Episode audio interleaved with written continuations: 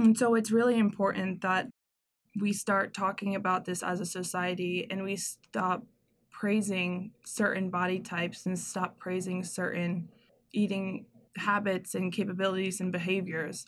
And that we look at it from a holistic approach and rather than like what is good and bad we start as a society to accept how we feel about ourselves in a positive light you're listening to the Seton Hall Undergraduate Leaders Podcast, the only leadership podcast run by undergraduate students dedicated to helping undergraduate students lead in diverse fields. From people in diplomacy to entertainment, from CEOs to student leaders, we feature people from all walks of life. It's all part of the mission. Here at the Buccino Leadership Institute, we make leaders better. Hello, and welcome to the Seton Hall Undergraduate Leaders Podcast. My name is Kai DeJesus, and I'll be your host. Today, I'm shining a spotlight on one of the Buccino Leadership Institute's IDTs. That's short for interdisciplinary teams. This semester, freshmen and sophomores split off into groups to complete a project of their choosing. We're talking to Team UndefeatED, which focuses on raising awareness about eating disorders on campus. I'm joined by Miranda Mazzella, Ben Hajek, and the CEO of the project, Julia Haynes. Welcome to the show, all. Thank you for having us on. So, I want to start with some questions for Julia because the project always starts with the CEO pitching an idea for a team to work on. Julia, how did you come up with this project? After struggling with an eating disorder and disordered eating throughout a large portion of my life, and also seeing how it affected the people around me, I thought it was very important to start spreading awareness and to create education to break the stigma around eating disorders. I think it's very isolating, and a lot more people than you think struggle with their relationship with their body, with relationships with food, and relationships with exercise or movement at all. So often it is overlooked. It's stigmatized by society to be such a issue that people have a hard time being able to talk about it which which forces a lot of people to not think it's a big deal. A large misconception about eating disorders is that it's all about your weight and it's all about food, but it's really not. It's a it's a mental illness and it's a complex issue that develops in your mental capabilities that really is almost like there's a second voice in your head. And having that second voice in your head it changes who you act like as a person and it, it doesn't excuse who you are how you act. It's it contributes to a lot of your actions and how you feel and it, and it often relates to anxiety and depression. And so it's really important that we start talking about this as a society and we stop praising certain body types and stop praising certain eating habits and capabilities and behaviors and that we look at it from a holistic approach and rather than like what is good and bad we start as a society to accept how we feel about ourselves in a positive light. Every time i talk to ceos some of them agonize over whether or not they should have put it up in the first place and i want to know if you ever had that doubt when pitching it because that like I've seen it, it's hard. Yes, absolutely. Actually, I received an email from one of the upperclassmen and they were begging us to put out pitches because not enough people had pitched yet.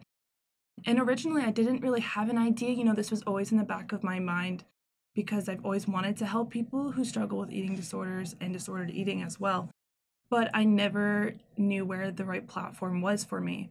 So when I received this email, I also received an email from Dean Halpin about two days later saying that the deadline was extended. And I even ignored that email. And then she said it's extended again. And I was like, you know what? Maybe there's a purpose that this deadline keeps being extended because not enough people are pitching their ideas. My first hesitation, you know, was is this the right platform? Is this the right place to talk about eating disorders? It's a mental illness, right? So is Buccino Leadership Institute the right platform for me?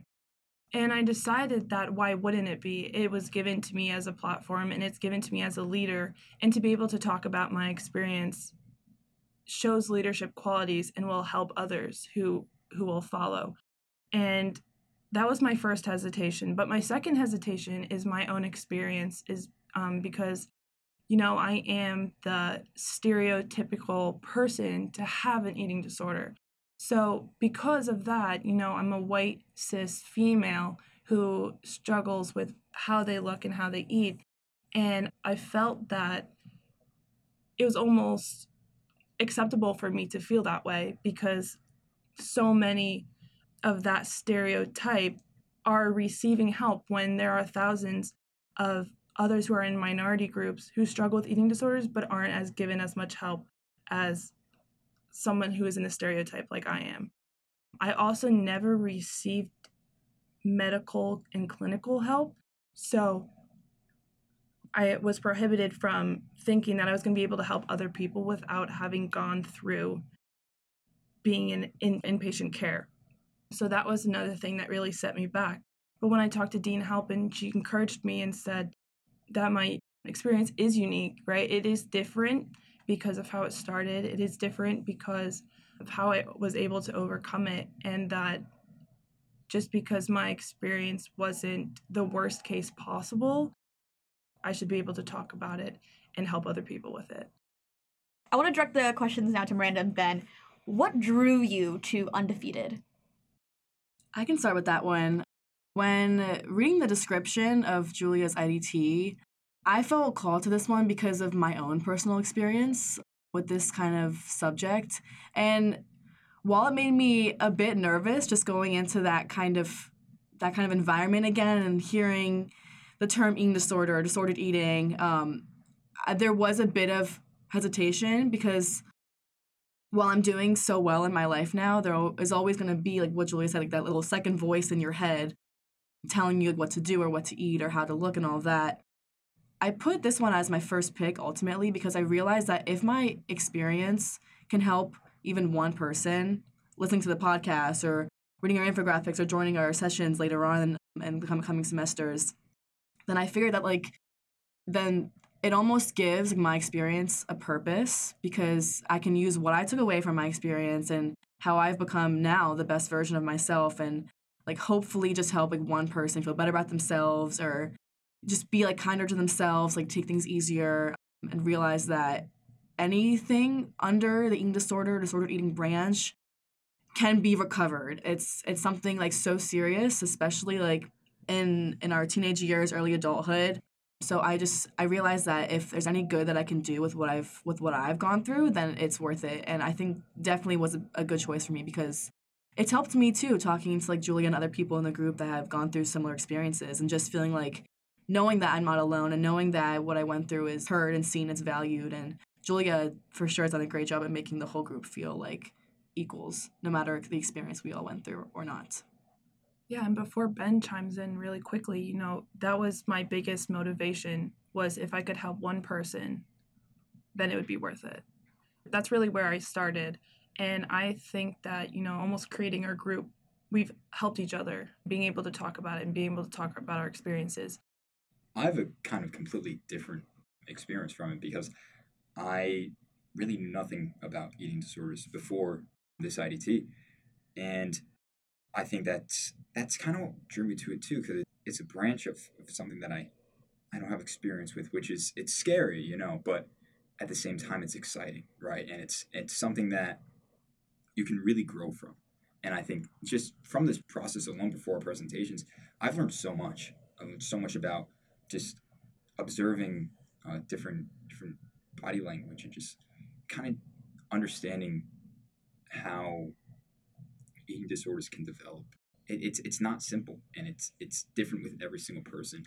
And as a guy, it's not really talked about eating disorder or disorders in guys, and having that kind of exposure and understanding it, think it's really helpful. And it's it's something that I think it's going to benefit a lot of people. And I think is really really nice having Ben on our team. We have several people who were able to share an experience which connected with all of us. But when we got around the table to Ben, he said, You know, I really don't have an experience. And I said, you know, that's great. And I'm happy for him, but I'm also happy for our group because he looks at it from a different perspective than we do. And he can see if we're going to be beneficial for society outside of it. And him saying how much he learned from it is really important because going forwards, you know, there are so many men who maybe don't understand it or or have experienced it, but you're almost guaranteed to run into your significant other to have it or a child to have it, a parent to have struggle with eating disorder. And so for a certain gender or certain kind of person not to want to learn more about it is is not good. So having Ben, you know, on our team, he was able to shed light on not knowing very much about it, but he has put so much effort forwards to learn more and to educate on an outside level as well. So we really appreciate having him on our team as well. If I may ask, Julia, you are the CEO, and part of the process is to get Miranda and Ben onto your team, mm-hmm. you have to draft them first. And I've heard it's crazy. And I'd love to know what it was like in the drafting room. Yes, absolutely. So, all seven IDT leaders, we are in a room together. We have a spreadsheet in front of us, and actually, all of the students or all of the our classmates had to rate the IDT pitches and presentations how I narrowed down my team of who I wanted to draft and pick. I went to everyone who rated my presentation as a four or five. and the reason I did that was because I wanted a group of people who were interested. They didn't have to have the same experience. In fact, I wanted people to have different experiences. And we have people from different cohorts and different knowledge backgrounds. So, how I narrowed down to my team, I really picked out all of the people who had done four and fives because I wanted people interested, somebody who thought my idea was going to be a good idea because I knew I could persuade them to think that, you know, they have a purpose within my group. I wasn't going to pick somebody who gave me a one or a two mm-hmm. because they wouldn't have the same dedication. So that was my first elimination process.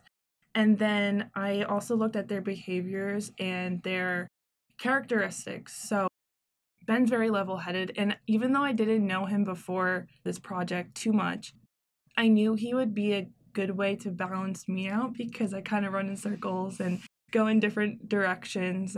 So that was what drew me to make sure I have Ben and also to have a different perspective on this issue. And picked my other teammates as well. And then I also drafted Miranda. I was hesitant about Miranda, to be honest. but let me explain why. Because we had talked the prior year. Actually, I had given a presentation in our oral communications class about, I think about nutrition or something. I don't totally remember. And at the end of the presentation, I mentioned something about having an eating disorder. I didn't go into it, but I kind of mentioned it. And she came up to me later on and she connected with me on that. And she was explaining how she struggled with it as well. We didn't go into too much detail, but we knew that we were just there for each other. And it was around the time of the holidays. We reached out to each other because holidays are always hard. We connected on that as well.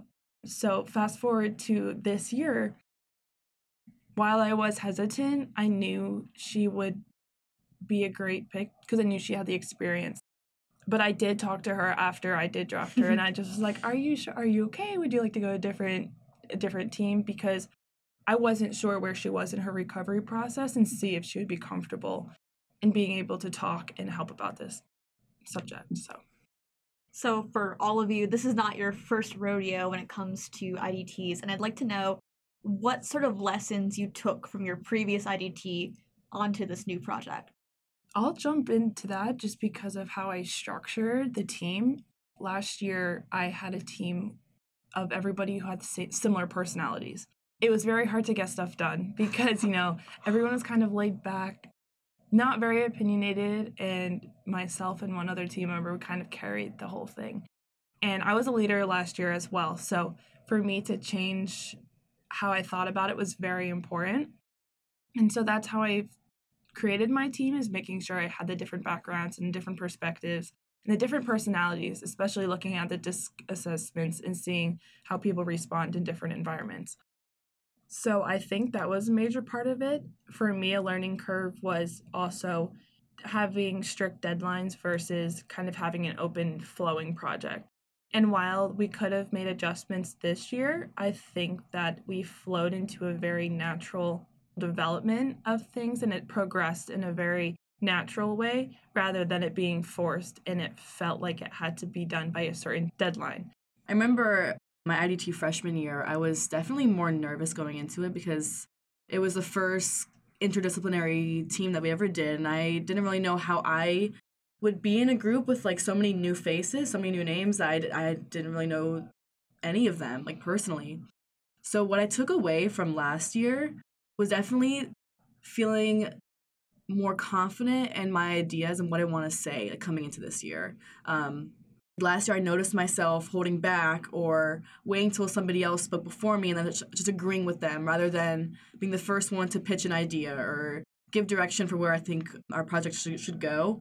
So I took that and I I almost like used like my nervousness, like my anxiety about my IDT last year and kind of put it to this one and like I'm hoping just be even like 1% better than last year and like say like a few more ideas I did last year just to kind of get used to talking to a new group, new faces and to quickly pick up on someone's personality and characteristics and use that to make everyone feel like a cohesive team. So that was kind of the biggest takeaway that I had from last year was just kind of my own self-confidence when it comes to like new group projects. My big one was communication and, and staying on task. And I think that's a that's a problem. I mean, that's it's always going to be like a struggle with like new teammates and everything to really stay on the same page, right? But last year, it was tough sometimes to get things done on time. We ended up scrambling at the very end to put together a presentation and it turned out fine and everything, but it wasn't great. So this year, I really wanted to just kind of hone into that, and I mean, Julia can like speak on this too. Like I, I kind of just like in the middle of the meeting, if we're like drifting off task, I'm like, guys, we gotta focus. like we're running out of time, and that's just a big part because it is a time limit, and we want to be able to get all the things we want to talk about across, and we want it to be accessible to both the people in Buccino and eventually to the university, right? And it's, I think, communication both between team members and just, yeah, having everything done on time is, is a big, big thing that I learned. I will say I had to force Ben to almost bring out that quality in him because I knew it and I could tell that he knew when we were going off track. But mm-hmm. at first, you know, we're all new to it and we're all learning each other.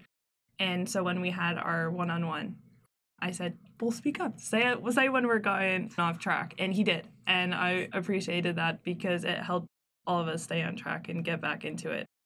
Yeah, I'd actually like to ask about that because when I was a sophomore doing my IDT, we had one on ones with the assistant dean that was guiding us, but not the team leader, mm-hmm. which is like a, like I don't know, like you're giving feedback directly. That's a lot for like a 20, 21 year old. Mm-hmm. How was that?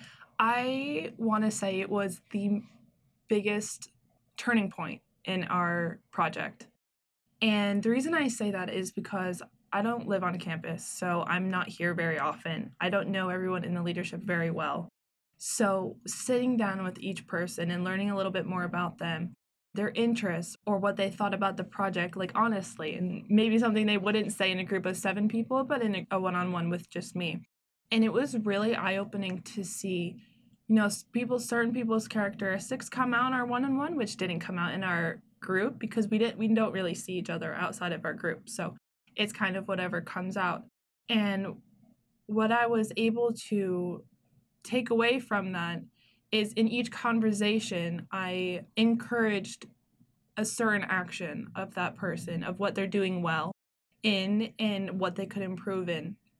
And for example, as we mentioned, I knew Ben could I knew Ben knew that we were going off track, but he was always hesitant because he never wanted to, you know, step on people's toes. And I think that's common with all of our group. You know, they don't want to override somebody. It's also important, you know, we're also talking about a sensitive topic, so people are generally talking less than if it was something maybe a little less sensitive. So it was really nice being able to meet with everyone and give the feedback that I would say 99% of it was encouragement and, you know, making sure that people were saying what they really thought and they were giving their opinions and that their opinions were being heard. So I want to say that our meeting right after I finished the one on ones with everyone was probably the most productive. And I don't know if anybody else noticed it, but I noticed a drastic difference. I also changed, you know, certain way things that I did because I asked each person. I said whether or not you want to, you have to give me one piece of constructive criticism, and I think that really helped us come together, and they felt able to reach out and connect with me. So I really like the one-on-one sessions. You know, that's interesting that you that you didn't meet with your IDT leader. That, that's I don't I don't see how that would how, how that helps you in, in like a feedback way. Part of it, if I want to give the historical context, I am the second class to graduate. So it's a like this is a new program. So I see what the other IDTs are doing and it just keeps on developing how it's working. I know that now that some of this class is older, my class particularly, and that we have more juniors and seniors, we have I believe you guys have a junior and or a senior also mentoring you as well. Mm-hmm. Yeah, we didn't have Mhm. because we didn't have we didn't have a junior or a senior, so Yeah. We didn't have that either. So there's been a quite a few changes, and Mhm. I, I do want to ask about that. Like, I don't know, you have like so much feedback. I, I want to.